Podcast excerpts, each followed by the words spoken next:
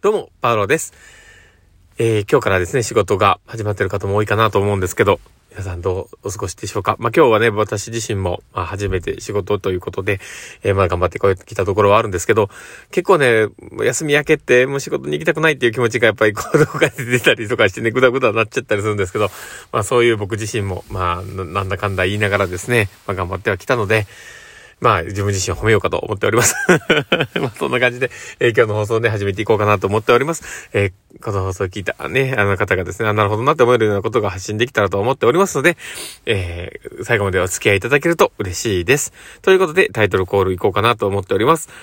えー、パールのマインドブックマーク。この番組は看護を楽しくをコンセプトに、えー、看護、精神科看護の視点から日々生活の中で思ったことや感じたことから、えー、聞いているあなたが生き生き楽しく人生を読んでいけるエッセンスになる情報をお届けしています。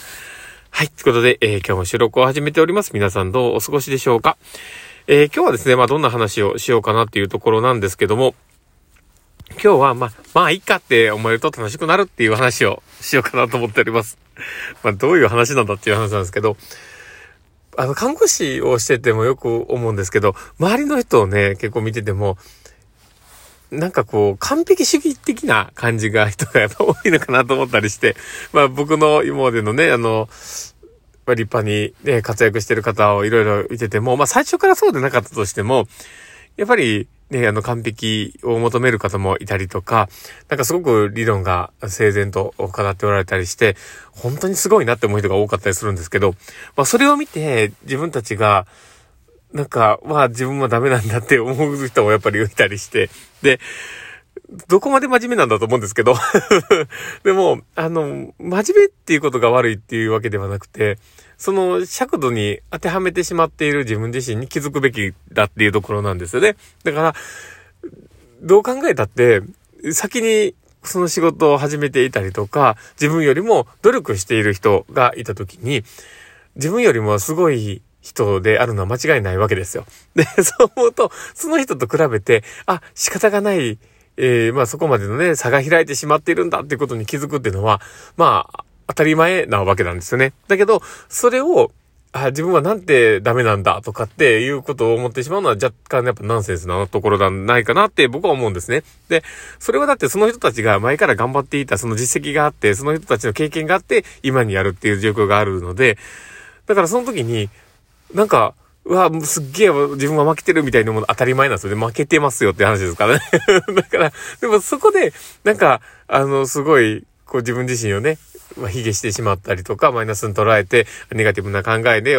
で、こう、抑えて、こうね、わーってこう、気持ちをね、溢れてきたりとかして、しんどくなってしまうっていうのは、やっぱりいるわけです。で、そこがマイナスの面で、そういうふうに思ってしまうこともやっぱあって、僕どっちかというとね、プラスの面でそういうふうな気持ちを持つけど、だけどそれをバネにして成長する人も中にはいるんですけど、だけどやっぱりこうネガティブに捉えやすいと。まあそう思うと、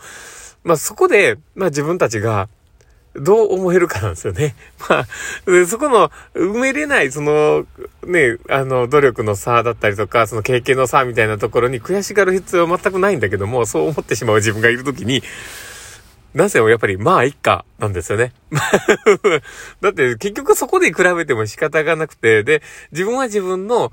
こう、まあ、役割的なとこもあるわけなんですよ。だって、新人っていうのは、その、ひと時にしか出せない自分の役割なわけなので。だから、その新人がいることで、周りが、こう、その人に教えたりすることで成長することもあるし、その、利用者さんだったりとかね、あの、患者さん自身も、あの、新人の人に対峙することで、あ、そうか、でもこういう、あの、まあ、新人のね、看護師さんと、こう、やりとりをして、なんか、しんどい思いをしたり、なんかちょっと、ね、嫌な体験をしたりとか、いろんなことをするかもしれないけども、でもそれで、その人たち自身も成長していくという、まあ、そういうね、ところがあったりするので、だからまあ、自分自身の、こう、届かないところだったりとか、